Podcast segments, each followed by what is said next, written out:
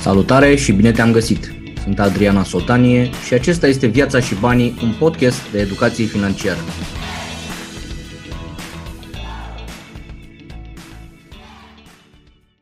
Zilele trecute am avut o discuție cu un Răzvan, un tân- cu Răzvan, un tânăr de 22 de ani, care urmează în iunie să se angajeze într-o corporație.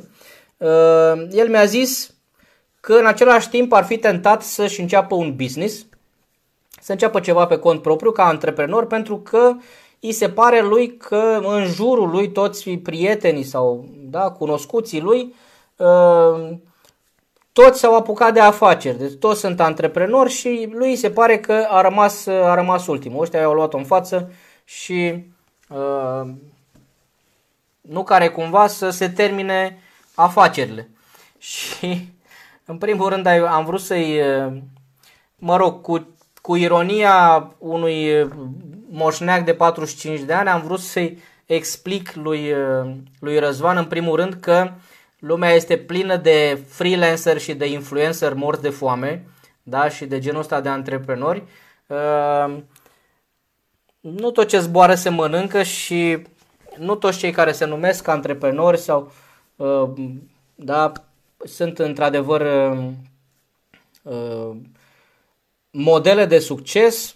Sincer recunosc că nici eu nu sunt un mare antreprenor de succes pentru că nici n-am vândut până acum vreo companie lui Google sau lui Facebook, nici n-am apărut pe vreo copertă de Forbes sau de Fortune că am inovat cine știe ce chestie extraordinară. Sunt un antreprenor minor, să zic așa, da? avem o echipă de 4 inși, deci nu sunt vreo mare năzdrăvănie. Ce îmi place până în, până în străfundul oaselor este să învăț. Și când îmi place să învăț, dacă pot să și dau mai departe, cu mare drag. Nici eu nu mă consider vreun mare model de, de mare succes de, de business, ca să o spunem pe aia dreaptă. Cu siguranță că pe fiecare nișă sunt 3-4 tătici, deci sunt 3-4, pe orice business, nișă de business dacă o iei, sunt 3-4 uh, antreprenori foarte valoroși sau 3-4 companii, restul sunt, încearcă să se descurce și ei pe acolo. Ce am recomandat lui Răzvan este să-și aloce următorii 2 ani de zile în corporația în care urmează să, să intre și să învețe pe rupte. Da? I-am recomandat practic ce fac și eu. Te duci acolo și înveți tot ce poți. Faci ore suplimentare, te lipești de oamenii pe acolo, meseria ori se învață, ori se fură. Da? Deci trebuie să prinzi 2 ani, 3 ani de zile, ai 22 de ani, până la 25 de ani nu ai ce să cauți în alte părți, stai și înveți acolo. Eu la 22 de ani plecam, lucram într-un grup de presă, vindeam publicitate, lucram până la 2 dimineața cu băieții de la paginare ca să văd eu cum se aranjează revista. Am învățat Corel, am învățat Photoshop, am învățat uh, programe de paginare, am învățat, practic, stăteam pur și simplu în spatele tipilor de la paginare care făceau prelucrare de imagini și mai știu eu ce și îi întrebam și asta de ce faci și asta cum faci și asta ce, butonul ăsta ce face. Le dădeam o cola și stăteau băieții cu mine și îmi povesteam, îmi povesteau tot ce... E, chestia asta nu o să se schimbe niciodată, cred eu, și o să fie bună forever. Să stai lângă oameni care știu mai multe decât tine și unii vor să te învețe, pe alții pur și simplu îi, îi ciugulești, din, începi să le, să le furi meseria, pur și simplu.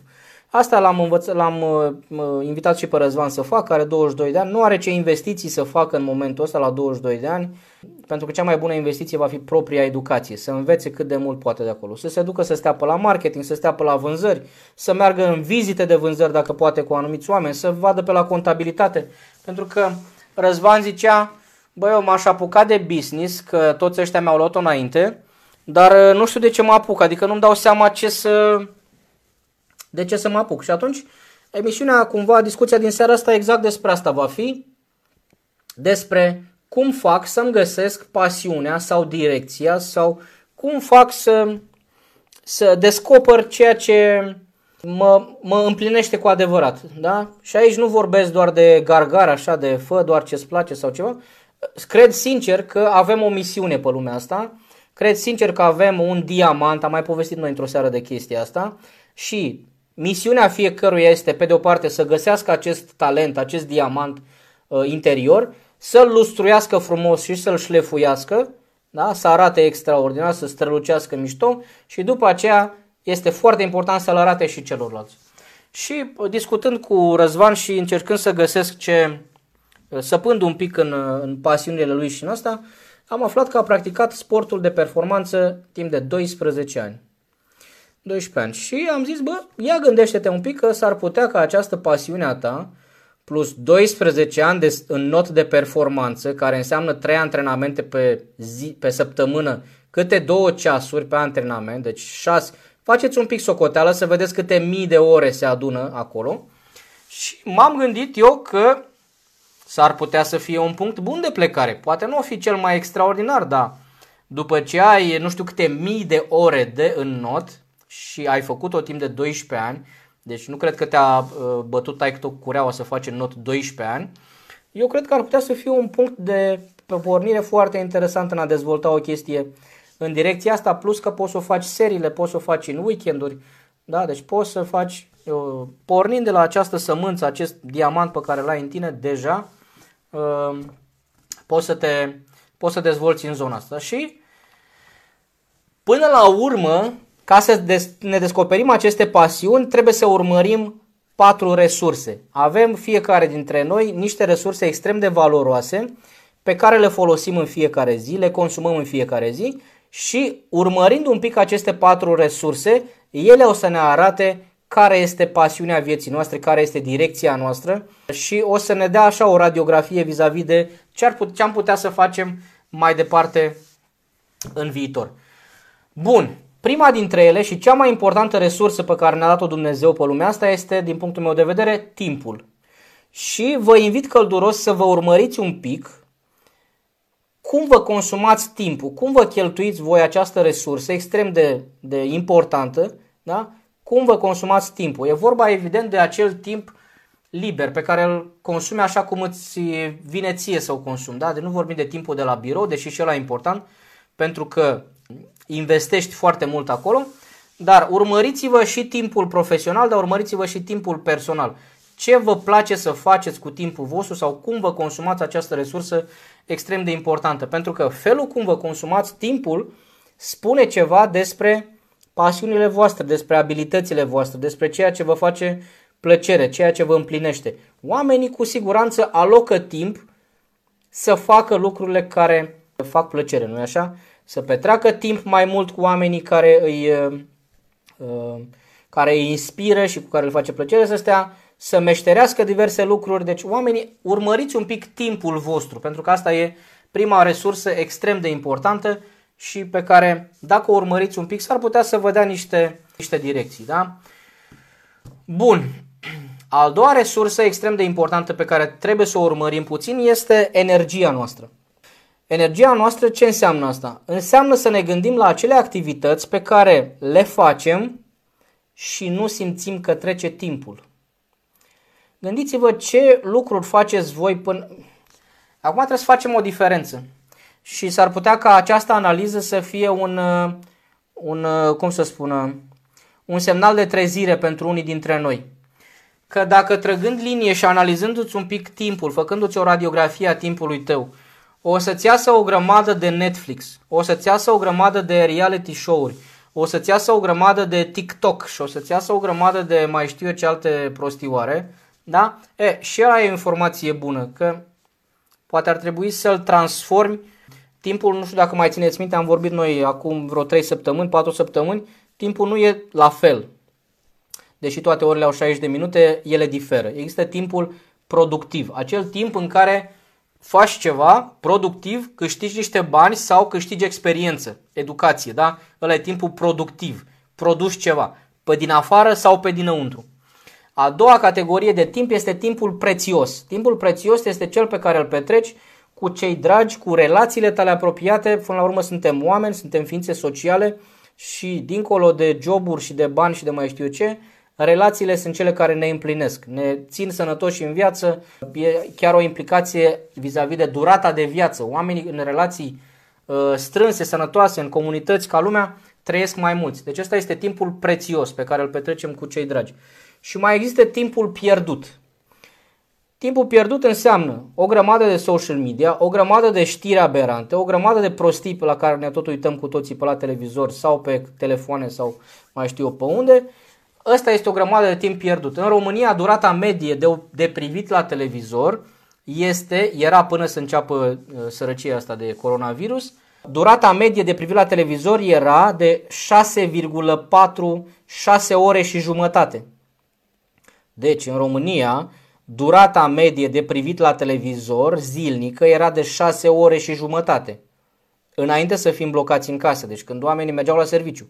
Ca să înțelegeți cam uh, cum ni se împarte timpul ăsta. Deci timp productiv, timp prețios și timpul pierdut. Și acum depinde de noi, evident, să luăm câteva minute sau ore, poate, din timpul ăla pierdut, pierdut și ori să-l tragem în zona asta de timp prețios, ori să-l ducem mai departe în zona de timp productiv. Și această radiografie pe care vă propun eu, gândiți-vă un pic, efectiv, cum vă faceți bugetul la bani, așa faceți-vă bugetul la timp și gândiți-vă cât din timpul vostru îl petreceți făcând ce anume.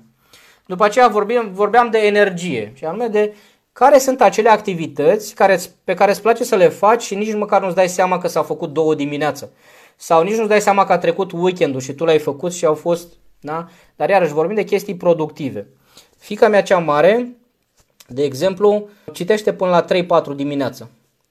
Pur și simplu, rupe tot. Deci citește, dacă am fi făcut schema aia de care v-am povestit eu la un moment dat cu părintele care dădea copilului un leu per pagina citită, de dacă aș fi făcut chestia asta cu Catinca, păi credeți-mă că trebuia să vând de în casă, da? ca să o plătesc. Deci ea e...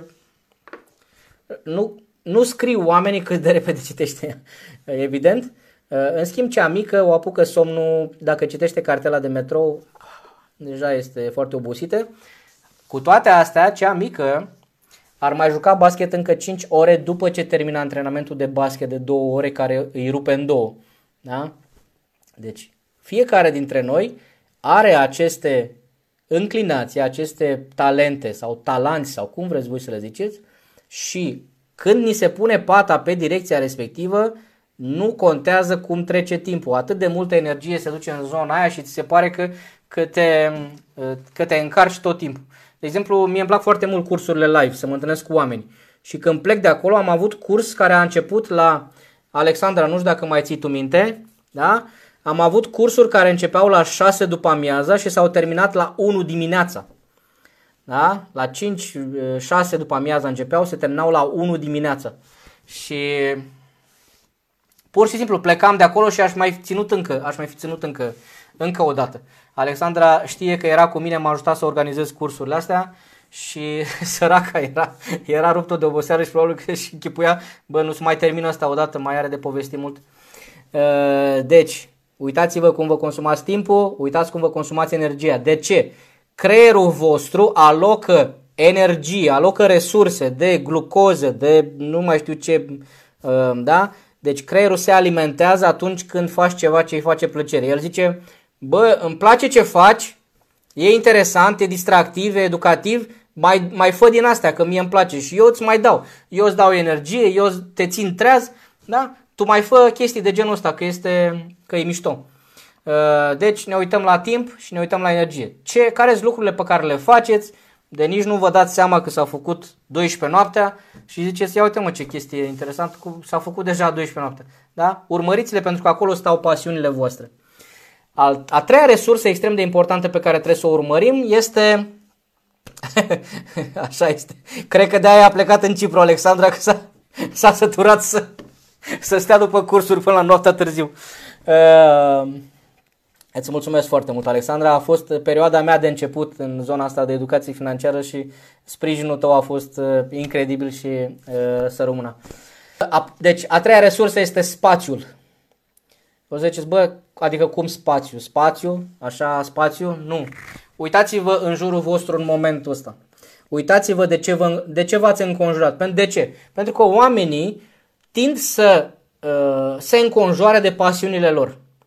Dacă sunt colecționar de artă, o să-ți dai seama repede de chestia asta. Dacă sunt pasionați de muzică, o să-ți dai seama repede de chestia asta. Dacă sunt pasionați de tuning auto, o să-ți dai repede seama de chestia asta. Dacă îți dai, dacă sunt pasionați de gătit, ia ghici ce o să fie în bucătăriile lor. toate tipurile de oale de credit de mixere, cărți de bucate, cărți rețete și așa mai departe, ce o să fie pe wall-ul lor de pe Facebook, poze cu mâncare și așa mai departe, mâncare adevărată, nu din asta uh, da, de care fac eu, de supraviețuire. Uh, deci, oamenii se înconjoară. Dacă sunt pasionați de haine, deschide-le uși la dulap și vezi ce e pe acolo. Uh, oameni, dacă sunt pasionați de citit, oamenii se înconjoară de cărți, au prostul obicei să se înconjoare de cărți. Da? Dacă sunt pasionați de gadgeturi, o să-i vedeți iarăși. Deci uitați-vă în spațiul vostru, bă, ce am, ce am eu pe aici, mă, și de ce le am? De ce le am? E, ăla este iarăși un semn vis-a-vis de pasiunile voastre, de direcția voastră, de amantul vostru. Acolo stă, pentru că alocați timp și energie și spațiu uh, pe, către această direcție. Și s-ar putea, ar putea fi un, uh, un bun început pentru, pentru o idee de business, nu-i așa? Bun. Iar a patra resursă, extrem de importantă și asta și pe care bănuiesc că o așteptați, este, nu-i așa, bănuții.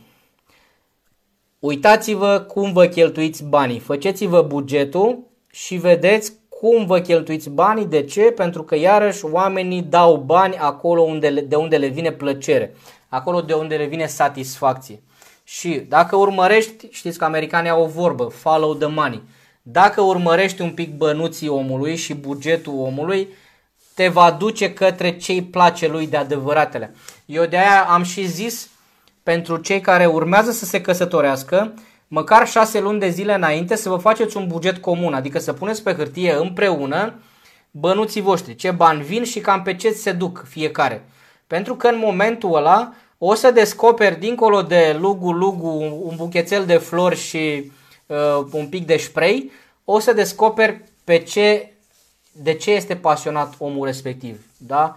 Uh, viitoarea mireasă sau mire. Care sunt pasiunile lui, care sunt uh, prioritățile lui, care sunt valorile lui, cum își cheltuie bănuții, pentru că, așa cum v-am zis, oamenii dau bani pe lucrurile care îi interesează, pe lucrurile care îi pasionează.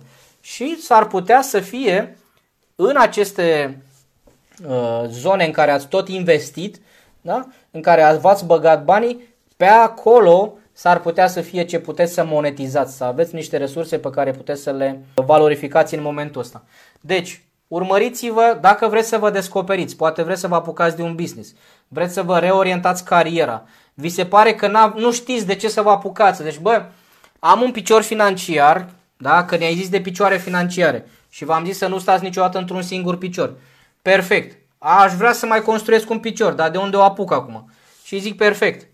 Uită-te la cum îți consumi timpul, uită-te la cum îți consumi energia, spațiul și banii. Și în astea patru lucruri, da, dacă le pui un pic pe hârtie, vei descoperi cu siguranță sursa celui de-al doilea sau al treilea sau al patrulea picior financiar. Mie, de exemplu, îmi place să merg la vizionări imobiliare. E, ce spune asta? Așa îmi petrec timpul. Când alții se duc la film și mănâncă popcorn, mie îmi place să mă duc să văd o căzătură de apartament sau o căzătură de casă sau din potrivă, o chestie extraordinară. Da? Îmi face plăcere, învăț ceva din toate lucrurile astea. Și îmi place să citesc, îmi place să stau de vorbă cu voi. Uh, lucrurile astea și le-aș face. Seara am stat de vorbă o oră, da? Deși eu mi-am propus de la început live-urile astea să fie 20 de minute, 30 de minute, că nu poate omul să stea mai mult, da? Are mâncare pe foc, habar n-am. Nu poate să stea cu noi. Și am stat o oră aseară și în serile trecute am stat mai mult de 20 de minute, 30 de minute, iar cursul de astăzi, care trebuia să țină 3 ore, de la 2 la 5, s-a terminat la 6 jumate, 7. Da? Deci, urmăriți-vă că și voi faceți aceleași lucruri. Sunt lucruri pe care le faceți, uitați să mâncați, uitați să beți apă, uitați să faceți ceva.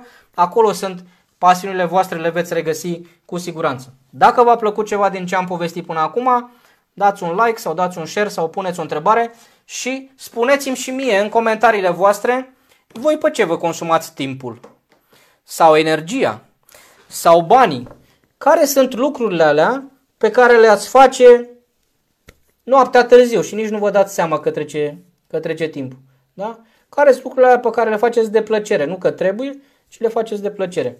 Atenție, productive, nu faptul că stau pe TikTok și ne uităm la mai știu eu ce filmulețe cu căței sau cu pisicuțe sau pițipoance. Da? Cum vă alocați voi timpul, cum vă împărțiți voi banii, acolo vor fi resursele voastre și locul de unde puteți să construiți picioare financiare. Poți descoperi mai multă informație și inspirație despre acest domeniu pe www.adrian.asoltanie.com, pe grupul de Facebook Viața și Banii sau pe canalul de YouTube Adrian Asoltanie. Bun, avem niște întrebări în seara asta și o carte foarte specială.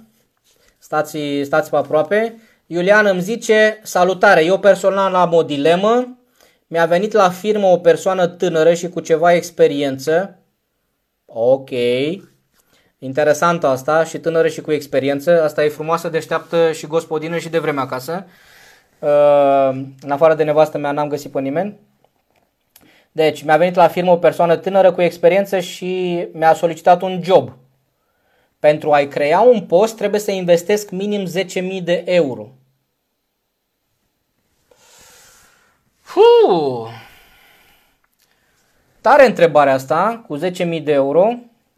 Nu prea îmi dau eu seama, Iulian, ce anume ar trebui să-i creeze acestei persoane care să coste 10.000 de euro și care, zic eu, ar trebui să genereze de patru ori pe atât, nu-i atât? Că după ce îi dai lui salariu, după ce dai taxele, după ce îți recuperezi investiția și toate celelalte chestii, gândește-te un pic ce, ce faci. Nu știu ce să zic. Principiul meu este să începi încet, să începi la scară mică. Da?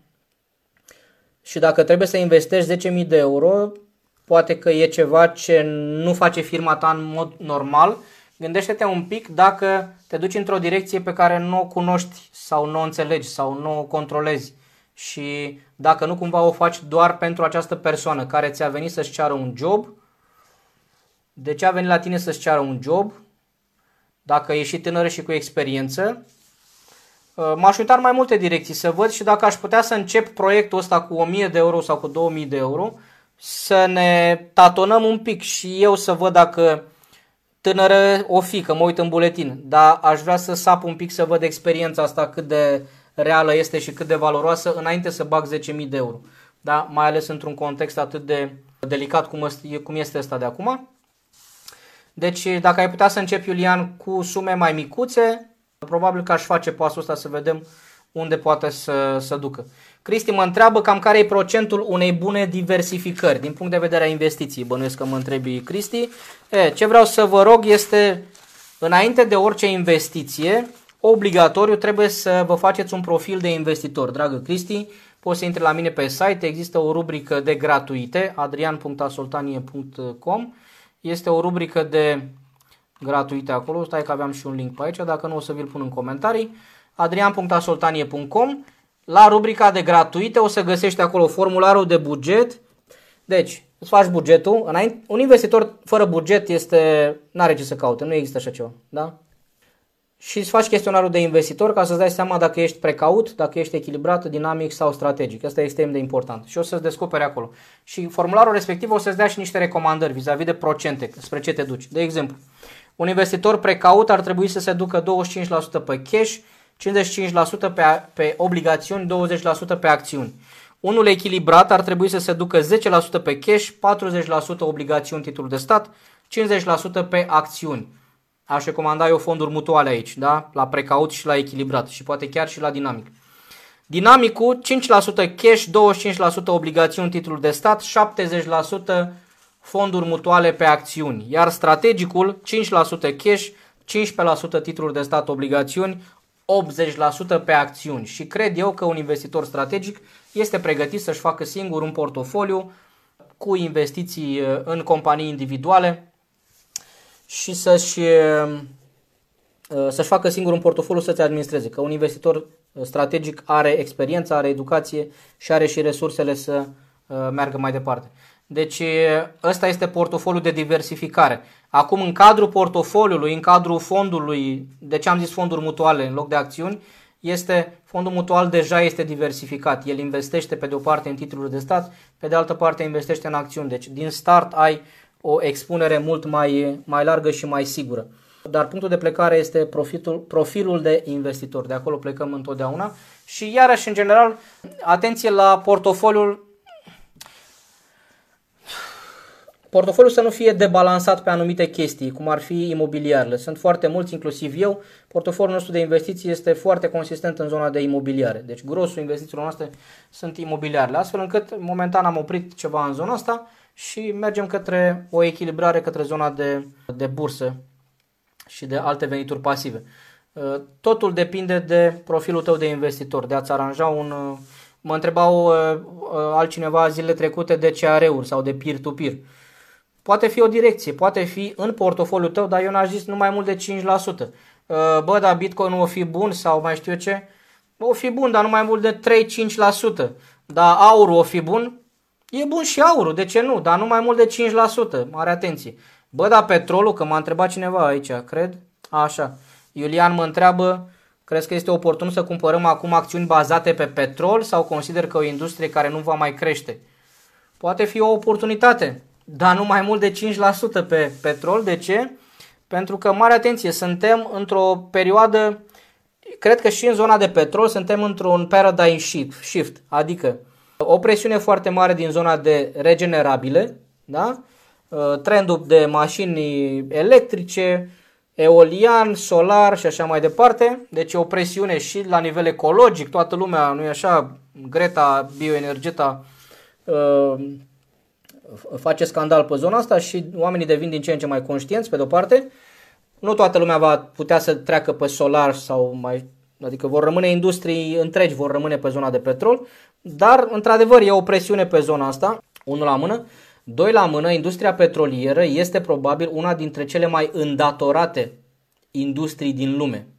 Da? Deci companiile din petrol sunt extrem de îndatorate ca să facă exploatare și dezvoltare. Și nu ai de unde să știi în contextul ăsta, tu te uiți la prețul petrolului și ți se pare, ha, mă s-a făcut 11, 11 dolari barilul, n-are unde să se ducă decât în sus, evident, da? dar nimeni nu știe cât va ține acest uh, baril la 11 sau la 20 de dolari. Și e posibil ca anumite companii, chiar mari, fiind presate de datoriile pe care le au, să se prăbușească și să dea faliment în contextul ăsta. Pentru că, în funcție de, un, de exemplu, petrolul arab este profitabil la 11 dolari. Petrolul american extras din uh, uh, șisturi sau din ce au ei acolo, din uh, uh fracking, da? este profitabil pe la 40 de dolari. Există alte variante de extragere, da? mult mai scumpe, care sunt profitabile pe la 60 de dolari. E, gândiți, imaginați-vă companiile astea supraîndatorate, break-even nu este la 40 de dolari barilul și ei încearcă să vândă petrol la 10 sau la 11, dar n-au cui. Și atunci petrolul poate să fie un, o, o chestie interesantă, dar nu mai mult de 5%. Dragă Iulian. Și mă mai întreabă tot Iulian, cu cât previzionez că vor scădea prețurile la apartamentele noi. V-am mai zis eu și aseară că mi s-a stricat, aveam aici un glob, dar mi s-a stricat, nu mai mi-arată viitorul, mi-arată numai trecutul. Uh, am văzut mai multe estimări în piață care variau de la 15% până la 40%. Nu, nu mă gândesc chiar atât de departe la 40%. De ce? Pentru că nu suntem chiar în halul de euforie și de inconștiență în care am fost în 2007-2008 poate cu o excepție, Clujul. Clujul mi se pare că o luase razna. Anul trecut am ținut un curs la o companie în Cluj și le dădeam exemplele de la București. Imaginați-vă că vă cumpărați o garsonieră cu de 40.000 de euro la care sala a început să râde de mine și am zis, ce face Adriane, unde găsești garsonieră cu 40.000? La Cluj garsonierele sunt 70.000. A, ok. A început să am avut așa un flashback din 2007 când erau două camere 150.000 de euro. Deci, da? Și în anumite zone, cum este Clujul, cred eu că o luaseră lucrurile razna. În zona, în restul țării și în București, n-aș zice că era chiar euforia haos. Cu siguranță că vor mai scădea prețurile în imobiliare. Uh, ce trebuie să înțelegeți e următorul lucru. Există întotdeauna un delay, da? există o uh, întârziere între căderile economice și uh, pe bursă și căderile, scăderile uh, imobiliare. Astea variază undeva în jur de 2-3 ani, deci de când s-a prăbușit bursa sau economia până când ating imobiliarele punctul cel mai de jos. Ca să vă faceți o idee, în România bursa s-a prăbușit în 2009, da, sfârșit de 2009, început de 2010, a fost cel mai jos moment al bursei când a pierdut 80%, de la 10.000 de puncte a ajuns la 1.900 de puncte, iar imobiliarele au ajuns în cel mai jos punct în 2014. Deci a fost un delay de aproape 4 ani de zile de când a ajuns bursa cel mai jos până când a ajuns imobiliarele cel mai jos. De ce se întâmplă asta? Pentru că în bursă și în economie banii se mișcă foarte repede, intră și ies foarte repede, da? în timp ce în imobiliare ciclul este mult mai lung. De când ai cumpărat terenul, până obții aprobările, până faci proiectul, până ridici blocul, până îl vinzi, până ai tragi utilități și așa mai departe, ai un proces de câțiva ani de zile. Pe bursă a intrat astăzi, în 3 minute a ieșit, ți-a luat banii, este mult mai rapid procesul, lucrurile se prăbușesc și cresc mult mai repede. În imobiliare există întotdeauna un delay, oamenii sunt obișnuiți să stea cu apartamentele în piață 2, 3, 4 luni de zile să nu se vândă, da? până când își dau seama, băi frate, stai așa un pic, că nu se vinde la 100 de mii, poate se vinde la 95 îl dai la 95, cumpărătorii zic hai că poate mai scade la 80, îl dai la 90, nu se vinde nici la 90. Încep să dai bucătărie mobilată gratis, încep să dai loc de parcare gratis, încep să dai o tombol, încep să faci. Urmăriți aceste semnale pentru că ele vor să vă spună cât de strânși de biluțe sunt dezvoltatorii imobiliari care s-au băgat să ridice cu, cu datorii foarte mari. Lucru la care, deci nu știu când o să cadă sau cu cât o să cadă, estimarea mea e undeva în jur de 20-25% la nivel de următorii 3 ani, uh, cam pe acolo, dar vreau să vă spun două chestii. Prima, urmăriți dezvoltatorii serioși, aceia care asta fac, ăsta e businessul lor, asta, cu asta se ocupă, ăsta e domeniul lor de activitate. Ridică blocuri sau ridică locuințe și le vând. Da? Ăștia sunt serioși, înțeleg ciclurile economice, au relații bune în piață, cu, sunt construite ca lumea, au experiență. Deci ăștia sunt uh, ma, mult mai siguri decât ceilalți care s-au apucat pur și simplu să ridice și ei un bloc pentru că le-au rămas niște bani, au luat uh, restul credit de la bancă sau își imaginează că vor ridica blocul din avansurile de la cumpărător, nu-i așa? Că există și schema asta. Băi, eu n-am nevoie de fapt, m-am întâlnit de sute de ori cu ea, eu n-am nevoie decât de ceva bani pentru teren, pentru că după aceea o să înceapă să-mi vină avansurile de la cumpărători. Și uite, eu termin blocul cu banii de la oamenii ăștia, nu-mi trebuie mare lucru. Deci uite ce combinație. Dezvoltatorii profesioniști nu gândesc uh, chiar așa de simplist, dar lucrurile sunt ceva mai complicate. Bun. Deci cam asta e părerea mea despre imobiliare. Căutați pe dezvoltatorii de meserie, să zic așa. Asta e valabil la toate, da? căutați pe contabili de meserie, pe ea buni, căutați pe oameni de marketing de meserie, pe agenții de vânzări de meserie, pe mecanici auto de meserie, nu pe vecinul de la 3 care a schimbat și el 3 bujii la viața lui.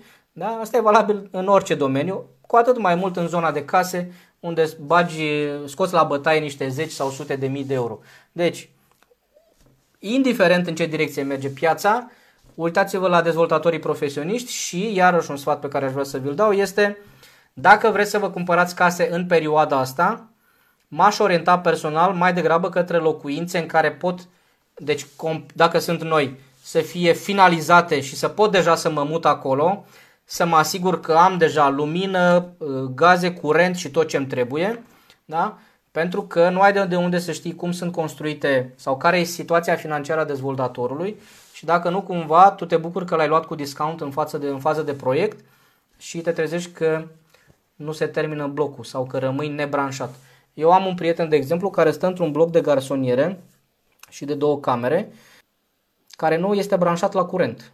Au un vecin care le dă un generator, le dă curent o oră pe seară să-și încarce telefoanele oamenii ca să aibă pentru a doua zi și să și încălzească ceva de mâncare. De ce? Pentru că proiectul respectiv a fost dezvoltat în 2008-2009, băiatul a dat faliment și a băgat firma în, în faliment și oamenii au rămas nici nu au acte ca lumea făcute pe apartamente și ele nu sunt... Uh... Mihai, cum depiștezi dezvoltatorii serioși? Păi în primul rând asta trebuie să fie businessul lui, să vezi că am mai făcut niște blocuri înainte. Da? Și chiar recomand călduros să intrați pe, pe site, pe uh, internet, la site-uri precum termene.ro, risco.ro și mai sunt vreo câteva, uh, listă companii sau ceva de genul ăsta și să căutați acolo numele dezvoltatorului ca să vedeți cum a fluctuat cifra lor de afaceri, gradul de îndatorare, profitabilitatea, numărul de angajați. Adică atunci când pui pe masă viitorul tău și niște zeci de mii de euro și un credit pe 30 de ani, da? Trebuie să sapi un pic mai în profunzime. Așa cum vrei să vezi cât e fundația casei, dacă băieții au săpat la 1,50 m cât este standardul, da? așa ar trebui să vezi dacă proiectul e în fază de, dacă uh, ansamblul e în fază de proiect, să vezi cum, uh,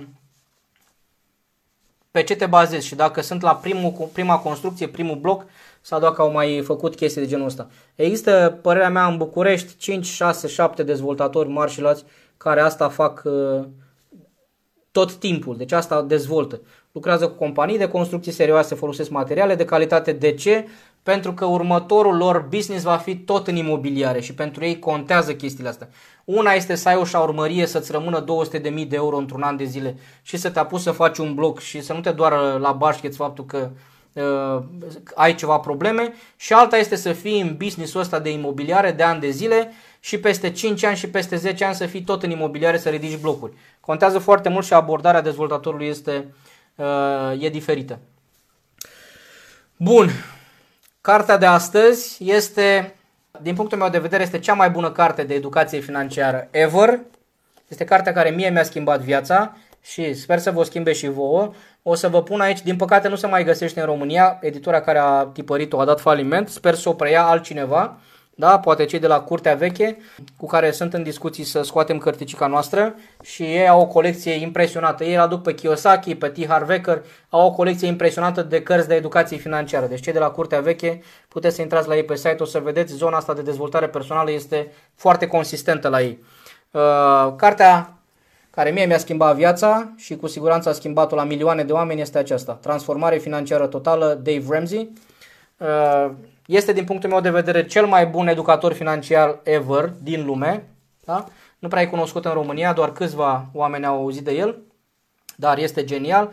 Vă invit să-l urmăriți pe, pe YouTube. Are o emisiune în fiecare zi în care povestește și răspunde la întrebări. Asta e din punctul meu de vedere o carte genială. Ar trebui să se predea la noi în, în școală. Și vă mai las cu încă un cadou din partea mea. Este un filmuleț al lui Tony Robbins da? pe care vă invit să-l descoperiți aici, în care el povestește cum poți să-ți depășești atitudinea negativă. Și cred că ne-ar putea să ne ajute și ne-ar prinde bine o doză de Tony Robbins în momentul ăsta în care totul se prăbușește și o să murim cu toții și da, milioane, miliarde de nu știu ce, nu e chiar așa, fraților. Și o să vedeți ce metodă folosește el genială de a-și schimba atitudinea și de a schimba starea. Dacă ai aflat ceva interesant și util azi, îți mulțumesc dacă împărtășești și prietenilor tăi. Educația financiară e despre viață, nu despre bani. Să ne vedem sănătoși și prosperi. Adrian